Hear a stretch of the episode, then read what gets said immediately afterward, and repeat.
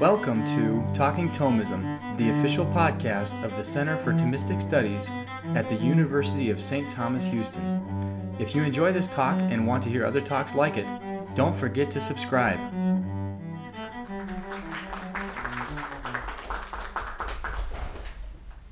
This paper aims to diagnose the fatal flaw of new natural law action theory. Several commentators have claimed that new natural law action theorists are prone to make convenient redescriptions of actions, justifying actions that would otherwise be deemed immoral. The real issue with new natural law action theory, however, is not redescriptions. The real issue runs deeper any penchant for peculiar descriptions arises from the fatal flaw of focusing upon intending effects rather than intending actions. All intention of actions is only secondary on their account, reduced to some intention of an effect. In a recent article, then, uh, Stephen Jensen may have missed the mark. He says, quote, the new natural law action theory is not necessarily prone to fanciful redescriptions of actions. It has no fatal flaw that leads its proponents to come up with original descriptions. Rather, the theory simply leaves open the possibility. To the contrary, new natural law theorists begin with a paradigm that leads to error. In fact, their paradigm not only prevents them from reaching the correct answers, from the beginning, it prevents them from asking the right questions. In a recent article, for instance, Lawrence Masek aims to discover what effect or effects agents intend while acting. Similarly, Patrick Lee writes a paper focusing upon what effects are intended and what effects are foreseen. Already, we have a problem. We do speak loosely of intending effects, most properly, however, we intend actions and not effects. Masek, however, insists that, quote, the strict definition applies to effects, not actions, close quote. Strict intention, their, their terminology, is integral to new natural law action theory. Indeed, the criticisms in this paper most properly apply to strict intention new natural law action theory is the most prominent view that affirms strict intention. But strict intention, with its fatal flaw, is not wedded to new natural law. For convenience, then, we will henceforth give the label rigorists to those who defend strict intention. For rigorists, actions are entirely reduced to the intention of effects. Once we have determined the effects intended, we then know exactly what action is intended. The intention of actions is only an afterthought.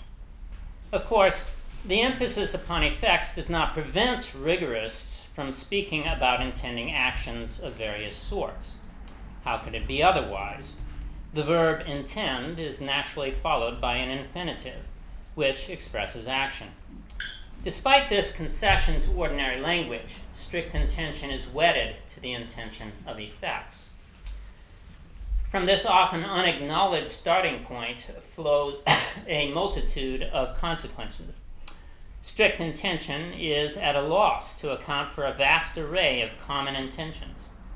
One intended effect, for instance, identifies the act of adultery.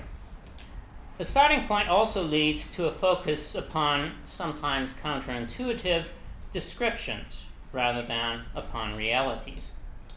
Other consequences, not examined in this paper, also follow. One casualty of this starting point, for instance, is the coherence of perverted faculty arguments. So I'll begin with a, a brief account of what strict intention says. Broad accounts of intention differ from one another, sometimes quite remarkably, but they all have something in common, something that makes them broad.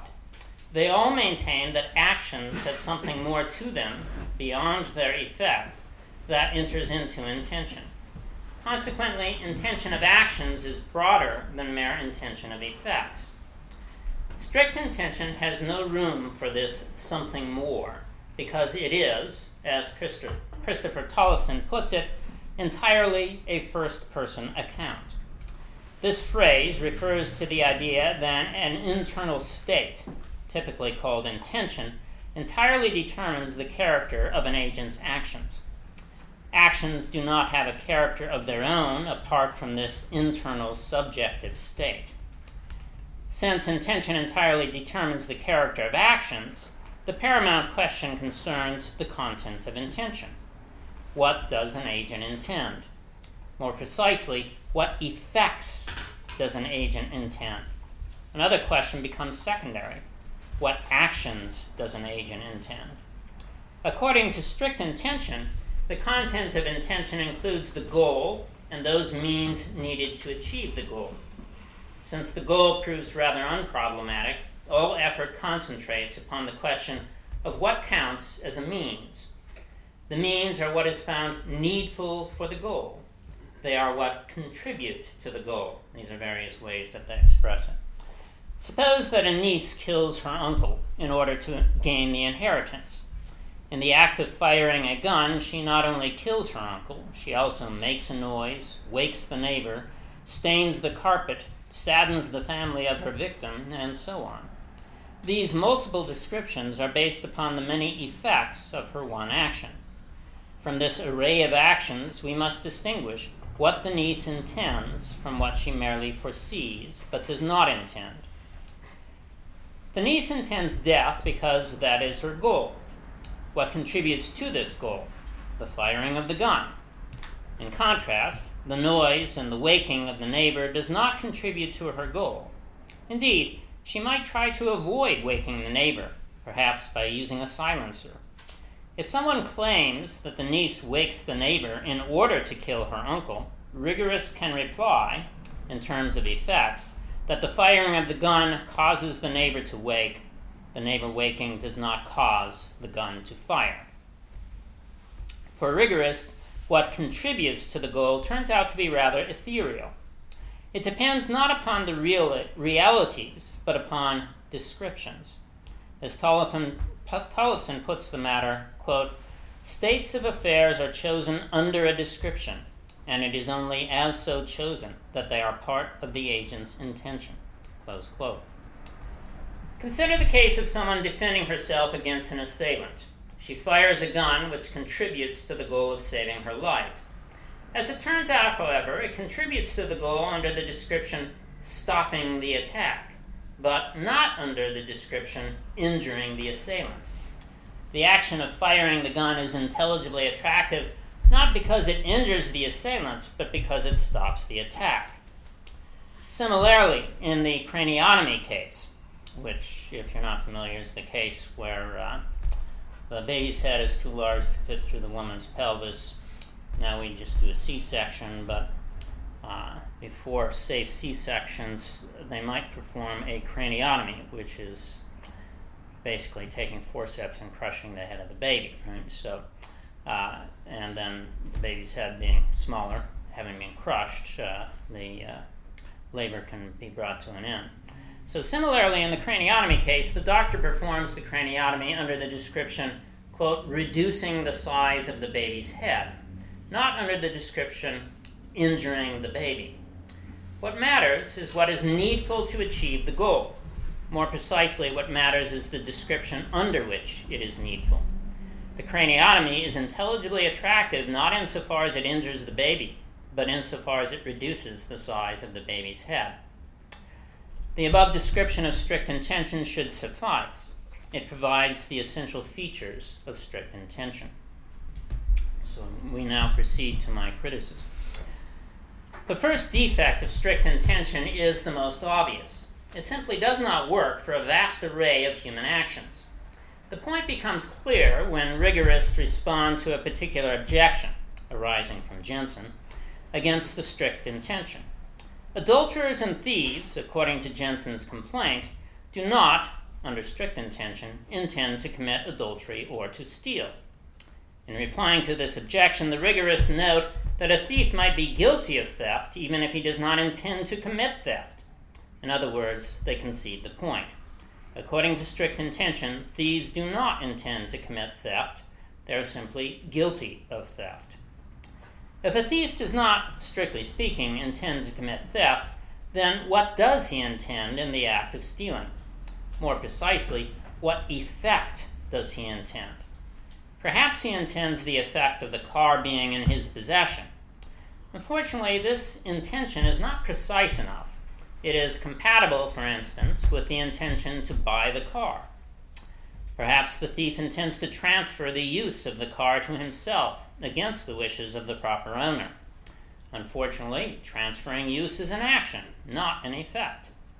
Perhaps then he intends a transference of use, the action considered in the abstract, that does not conform with the wish of the proper owner. This description perhaps gets close, but it does not seem quite to capture what the thief has in mind. It omits, for instance, instance, the notion of taking, which is an action. Furthermore, this description is far from what the thief would pose to himself as his intention. Adulterers do not fare any better. What do they intend in the act of adultery? More precisely, what effect do they intend? Do they intend pleasure? Perhaps. Pleasure can at least be an effect of their action. This answer, however, is hardly satisfying. The goal of pleasure is far from distinctive of adultery. It might apply to many marital acts, to fornication, to rape, and to so on. Does the adulterer intend to have sexual intercourse? No, because that's an action, not an effect. Does the adulterer intend that his body, as an effect of his intention, move in certain ways? Perhaps such a contorted description can fit within the strict account, but it is certainly not how the adulterer would pose his intention to himself. The problem with theft and adultery is not peculiar. Our days are filled with intentions that cannot be crammed into the box of strict intention for effects. What does the niece intend, for instance, when she tells the detective what she did on the day of the murder? Does she intend that the detective come to have an awareness of what she did? To some extent, she does, although obviously she also wants to conceal what she did. Furthermore, this awareness in the detective does seem to be an effect of her action. Unfortunately, this description, which expresses only her remote goal, hardly captures what she is about. She does not intend, for instance, that the awareness simply pop into the detective's mind. Rather, she intends to convey, oops, in action, the idea to him. Does she intend that certain sounds, arising from her own mouth, come to be in the air? It seems so, and these sounds are effects of what she intends. Once again, however, this description hardly captures her intention. Further, she would never have formed such an intention in her own mind. The first problem with strict intention, then, is that it does not apply to many of our actions. For a significant subset of actions, however, strict intention seems more promising. Some actions are described largely in terms of their effects. The action of heating, for instance, is identified, even in its name, by the effect of heat. The act of killing is identified through the effect of death. For these actions, the intention of the effect, in terms of which the action is described, lines up pretty well with the intention of the action. The focus of strict intention upon intending effects, then, need not seem so odd in these cases. Indeed, it will often prove quite helpful. Even for these actions, however, the intention of effects does not quite fit the reality. When the niece kills her uncle, we do readily say that she intends the effect of death. By itself, however, this observation is quite inadequate. This description does not fully capture what she intends in acting. It does not distinguish, for instance, her intention from a want or a wish. Perhaps the nephew wants the uncle to be dead, but he would never go so far as intending his death. That is, he would never intend to kill the uncle. He just hopes that the uncle dies of a heart attack. A more complete description would suggest that the niece intends the death of her uncle insofar as it arises from herself this description might fit within the constraints of strict intention, and it does distinguish the niece from the nephew. The niece herself, however, is not likely to propose such an awkward intention to herself as she sets about pulling the trigger.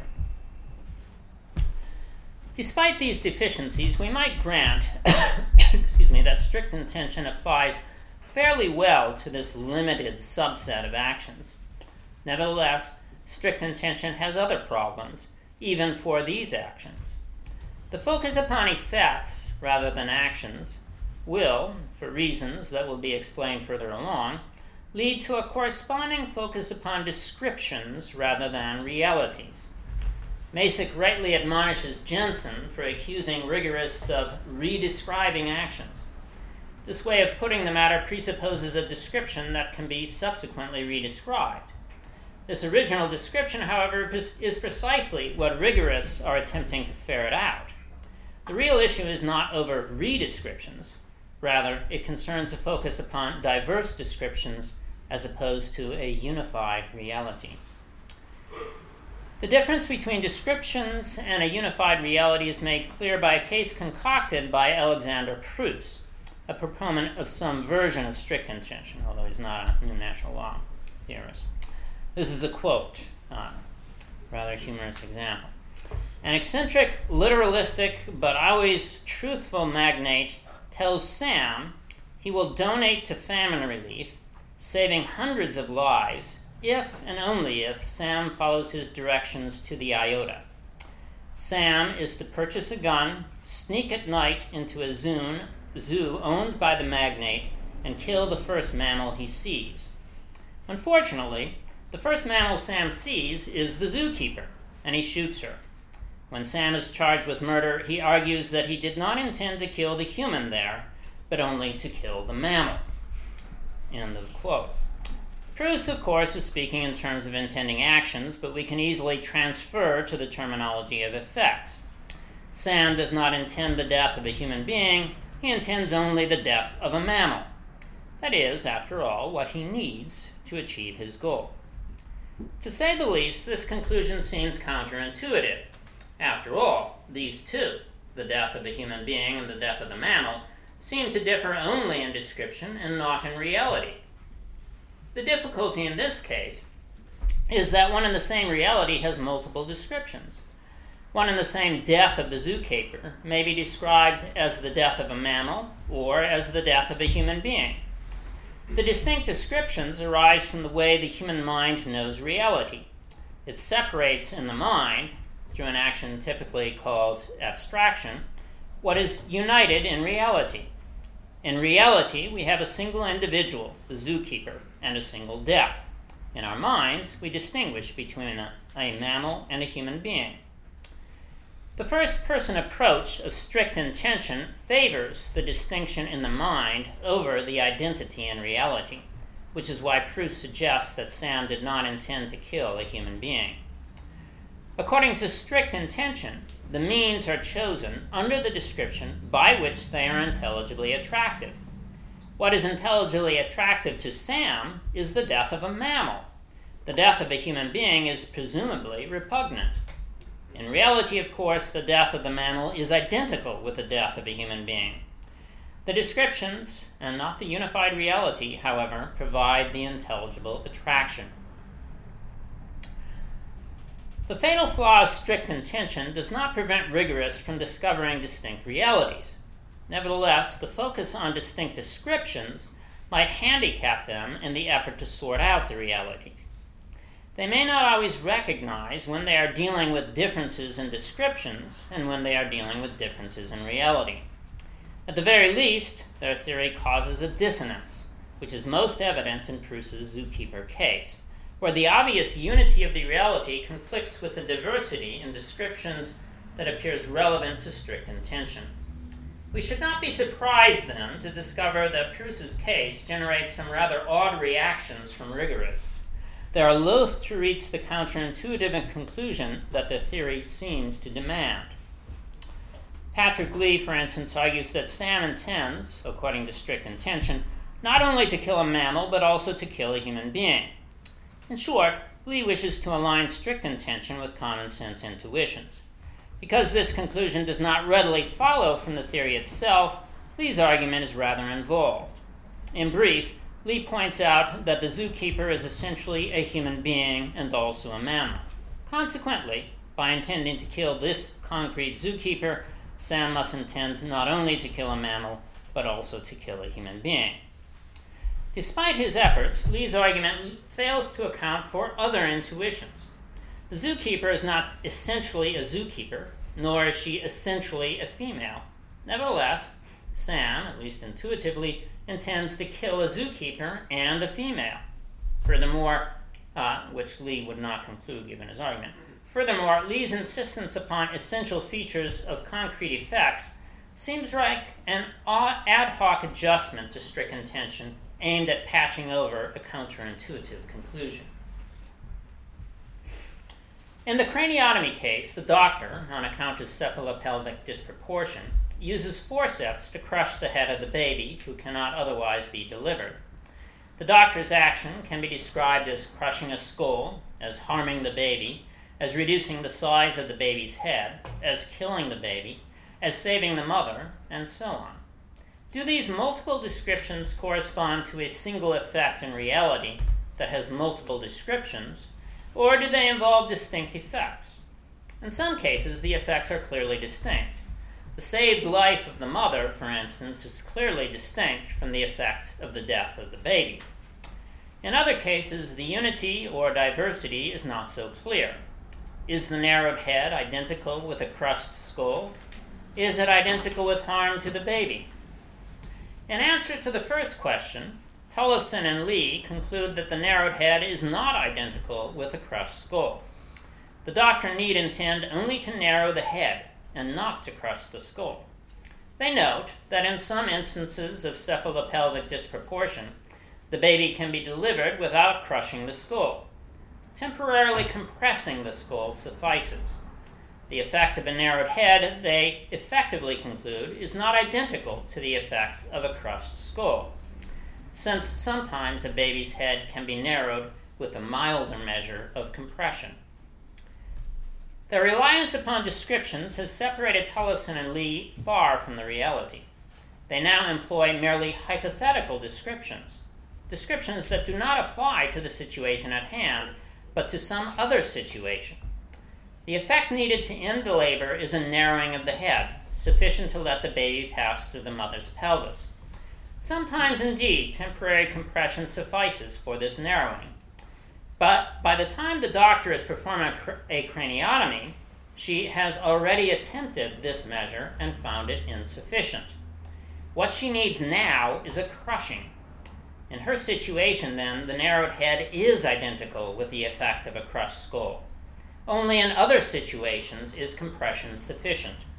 Nevertheless, the description of uh, the, the despotism of descriptions so guides the thought of Tollefsen and Lee that they deny the unified reality of the effect based upon descriptions of other situations.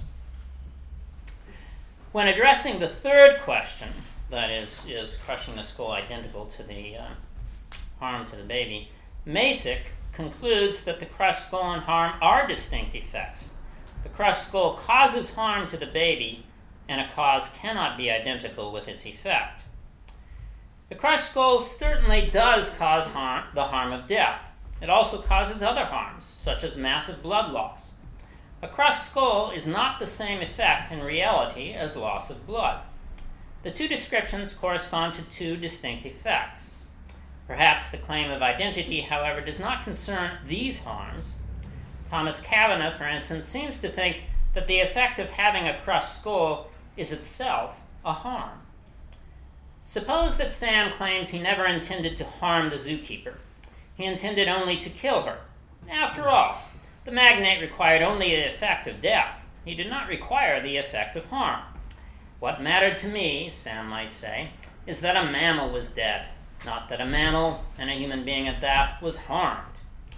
His claims are unpersuasive because we think that death is itself harm. A single effect can be considered in diverse ways, as we have seen. In this case, it might be considered as the cessation of living activity, and it also might be considered as harm to the organism. Another case in the literature provides a closer parallel to the craniotomy. In order to test a new sword, a samurai warrior waylays a passerby and makes a cut clean through from the shoulder down to the opposite hip. When accused of killing the passerby, the samurai protests that he never intended the effect of death. he intended only to test the sword, making sure that it could cut a person in half from the shoulder to the hip. It was this cut, and not death, that he needed in order to achieve his goal. Samurai seems to distinguish correctly between two separate effects. The effect of being cut in half is not exactly the same effect as death. But now suppose that the samurai says that he never intended to harm the passerby. He intended only the effect of being cut in half. The effect of harm did not in any way help him achieve his goal. He might point out that being cut in half is not itself harm because it causes harm. It causes death and it causes massive blood loss and so on. As with the craniotomy, we might concede that being cut in half does indeed cause certain harms, such as death, and that these harms are a distinct effect from being cut in half. At the same time, however, we might insist that being cut in half is itself a kind of harm, and a pretty serious one. The single effect in reality has multiple descriptions in the mind. As has now become evident, strict intention is more concerned with distinctions and descriptions than it is with un- unity in reality. The fundamental cause of the rigorous predilection for descriptions is their focus upon intending effects rather than actions. Rigorous disregard for actions is the primary culprit encouraging a multiplicity of sometimes convenient descriptions. It is the fatal flaw of strict intention. According to Aristotle, actions involve an agent that brings about a change in some subject. When fire heats water, for instance, fire is the agent that brings about the change of increased temperature within the subject of water. When the niece kills her uncle, she is the agent that brings about the change of death into the subject of the uncle. Human actions are more complicated because they involve multiple powers acting in concert. The niece, for instance, uses her reason, her will, the power to move her body, uh, and the power to move her body, or the locomotive power. She uses her reason to understand the effect of death and to recognize the causes she needs to achieve this effect. She uses her will to desire death as a certain kind of good and to move her body. She uses the locomotive power to point the gun and pull the trigger. This example, because it uses, beyond reason and will, only the locomotive power, obscures an important feature of human actions. Adultery is a more illuminating example. It involves the locomotive power, but in addition, it engages the power of reproduction. Because of this latter power, and not just because of bodily movements, adultery is a sexual act. In this case, then, the bodily power engaged, reproduction, plays a clear role in defining the action over and above the role played by the powers of reason and will, over and above, that is, any intention of effects. Rigorous, recognizing within human actions the central role of reason and will, which are the distinctive human powers, ignore the importance of other powers. Their account includes only reason, will, and the effects that are brought about actions are defined on their account in terms of the effects produced, but only as considered under the descriptions that reason proposes as attractive to the will. No other powers enter their account of human actions. Consequently, the action of adultery is perplexing. It is a sexual act because it engages the power of reproduction, but strict intention has ignored the importance of this power.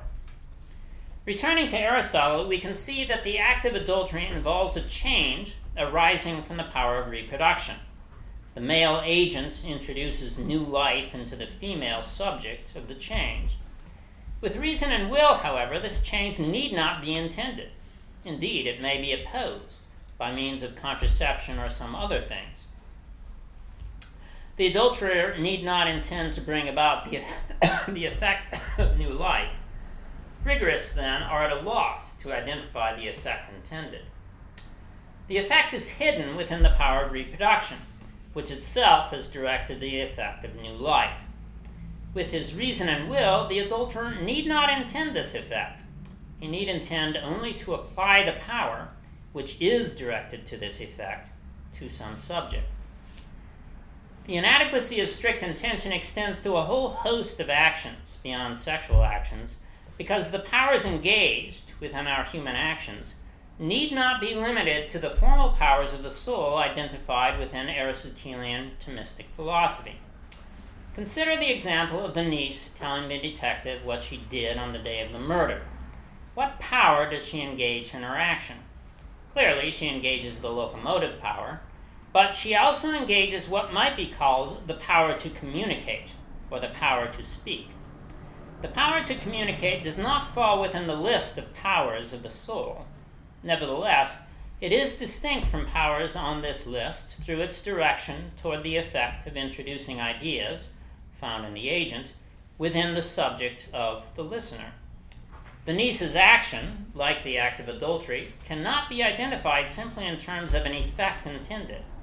Just as the act of adultery is essentially defined in terms of the power of reproduction, so the act of telling the detective about her day is essentially defined in terms of the power of communication, a power that is itself directed to a certain change in a certain subject. Other powers also enter into human actions. The act of buying a red sports car, for instance, is defined in terms of a power, the power to buy and sell, directed upon a certain subject, a red sports car. This power is not in the formal list of powers of the soul, nevertheless, it is directed to the distinct effect of a legal change of ownership. Reason and will are clearly integral to these conventional powers, but they do not play a simplistic role of intending some effect under a description. Rather, reason and will interact with a locomotive power. Through this interaction, the power of locomotion becomes the power to change the world around us, and with the addition of certain social conventions, this new power is further transformed into the power to make various social changes, such as buying and selling. The picture that emerges is not filled with agents intending effects, it is filled with agents engaging powers, which powers are themselves directed towards some effect. A complete account of intention, then, involves not only effects, it involves all three elements of actions the agent, the effect, and the subject. The first element, the agent, is typically manifested by some power of the person. The second element, the effect, is often simply the effect to which the power is directed. It is not the effect intended by reason and will, at least it need not be. Rather, this effect enters intention only obliquely by way of the power engaged. For this reason, strict intention proves inadequate to describe the intentions of most of our actions, from sexual intercourse to eating ice cream. Within intention, the third element, the subject to which the power is directed, is far from negligible.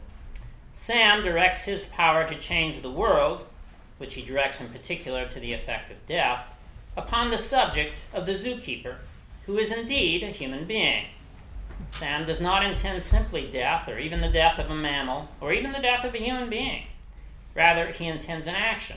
He intends to bring about death in this human being. In the world of strict intention, the will, as formed by deliberative reason, interacts directly with effects. In the real world, the will reaches out to effects only by way of some action that arises from a power distinct from the will. Sam does not directly intend the death of a human being, of a mammal, or of anything else. He intends to engage his power to bring about death, which is the locomotive power specified to causing some particular effect. He directs this power towards a certain subject, the zookeeper. This power is guided by reason, but it itself is not reason. It is a physical power directed to a very physical effect. Reason, with its ability to abstract, can direct to descriptions. In contrast, physical powers are directed to concrete physical effects residing in concrete physical individuals. Reason must reach descriptions by way of powers. It reaches the descriptions, then, by way of the concrete effect realized in this concrete individual. With his reason and will, Sam wants the death of a mammal.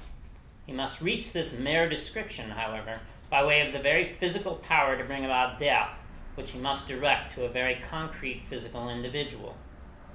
Similarly, The doctor wants the size of the baby's head to be narrowed.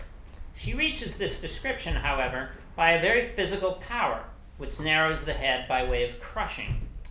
The physical power is directed towards a crushed skull, which is also an injury or harm. The will, following the abstractive power of reason, may be attracted to this crushed skull only insofar as it is a narrowing of the head. The will can get at this description, however, only by way of action. It has no direct access to effects. The will may intend the action under the formality of a narrowing of the head. Nevertheless, it does intend the action, which is itself directed to a crushed skull. The physical action does not distinguish between the crushed skull as a narrowed head or as an injury. In the world of strict intention, reason and will move directly to effects. The intervening power, with its action, is lost from sight. Reason and will, then, are free to move out towards effects simply under this or that description. They need not worry about the act of injuring. They need not concern themselves I'm sorry, they need concern themselves only with a crushed skull, but not under the formality of injury. Once descriptions become the norm, then rigorists become prone to use what are merely hypothetical descriptions, as we have seen Lee and Tollefsen do with regard to crushing and compressing a skull. Furthermore, the focus upon effects prevents rigorists from understanding broad accounts of intention, which emphasize actions rather than effects. Another case of identity and distinction illustrates the point. Masek gives the example of a psychopath and a philanderer, both of whom buy a red sports car. Uh, quote, the psychopath tries to buy a car with a color that evokes blood, but the philanderer tries to buy a car with a color that attracts attention. Close quote. Significantly, neither, neither the psychopath nor the philanderer is trying to cause, or intend an effect. Both are trying to perform the action of buying. Masek, describes both intention in terms of actions rather than effects, which is unsurprising since the action, uh, actions do not fall within that category amenable to the strict intention of focus upon effects. Nevertheless, Masek attempts to find some effects that might distinguish their intentions. He looks beyond the action itself towards possible remote goals. The psychopath wants the effect of evoking, in his own mind or others, the image of blood. The philanderer wants the effect of others paying attention to him. Broad accounts of intention, claims Masek, blur the distinction between these two intentions. With their focus upon actions rather than effects, however, defenders of broad accounts are likely to recognize two identical actions both the psychopath and the philanderer buy a red sports car. The two differ not in the action they perform, but in their motives that give rise to the actions. Sometimes, of course, we use a wider account of action. Within, uh, within actions, we include motive as well as what is immediately done. The action of buying a red sports car with the further motive of evoking the image of blood is indeed distinct from the action of buying a red sports car with the further motive of drawing attention. Nothing prohibits broad accounts from adopting this extended sense of action. In no way, then, uh, uh, need they blur the difference between the two. Masek, however, blurs the difference between the action performed and the motive for some further effect. The strict account of intention backs him into this corner. Since the action itself, buying a red sports car, has no immediate defining effect, Masek must have recourse to some further goal. This action is so automatic, given the paradigm of intending effects rather than actions, that Masek misses the point of the argument to which he is responding. The initial argument did not have two individuals, a psychopath and a philanderer, but only one individual who buys a red sports car. The point of the argument had nothing to do with his motive for buying a red sports car, a motive that Masek must introduce in order to find some effect intended. The point was only to suggest that in buying a red sports car, he is also buying and intending to buy a car that is the color of blood. Masek himself concedes the identity of a red car and a car the color of blood. He does not concede, however, that this identity has any implications for intention. it can affect intention only by some further effect intended. Unless the buyer is like the psychopath, then he does not intend to buy a car that is the color of blood. Neither on this rigorous account does he intend to buy a red car, unless something particular about its being red provides distinct motivation. If he does not care about the color, but only wants an inexpensive car, then he intends to buy a car, but not a red car. The diverse descriptions of the unified reality enter intention only by way of some effect that can be intended. Broad accounts of intention focus upon actions, not effects. Actions intervene between the will, guided by reason, and the effect desired. They arise from some power distinct from reason, a power moving out to real concrete effects in real concrete individuals. Multifarious descriptions are irrelevant to these powers. Reason, using these powers, is tied to an action that moves out to these concrete effects and concrete individuals. Reason might be concerned with these effects on account of a particular description, but it must move out to the action of the power, which is not concerned with descriptions but with realities. On account of its fatal flaw, rigorists overlook the action and the power that gives rise to the action. Reason, with its penchant for abstract descriptions, is given complete rein. The reality of actions is lost, and actions become, like clay, the plaything of reason to be shaped by the imagination. Thank you. If you enjoyed this talk and would like to hear more, please don't forget to like and subscribe to Talking Thomism. Thanks for listening. Talking Thomism is a production of the Center for Thomistic Studies at the University of St. Thomas, Houston. The Center for Thomistic Studies is the only graduate program in the United States uniquely dedicated to the thought of St. Thomas Aquinas. To find out more, please visit us at www.stthom.edu slash cts.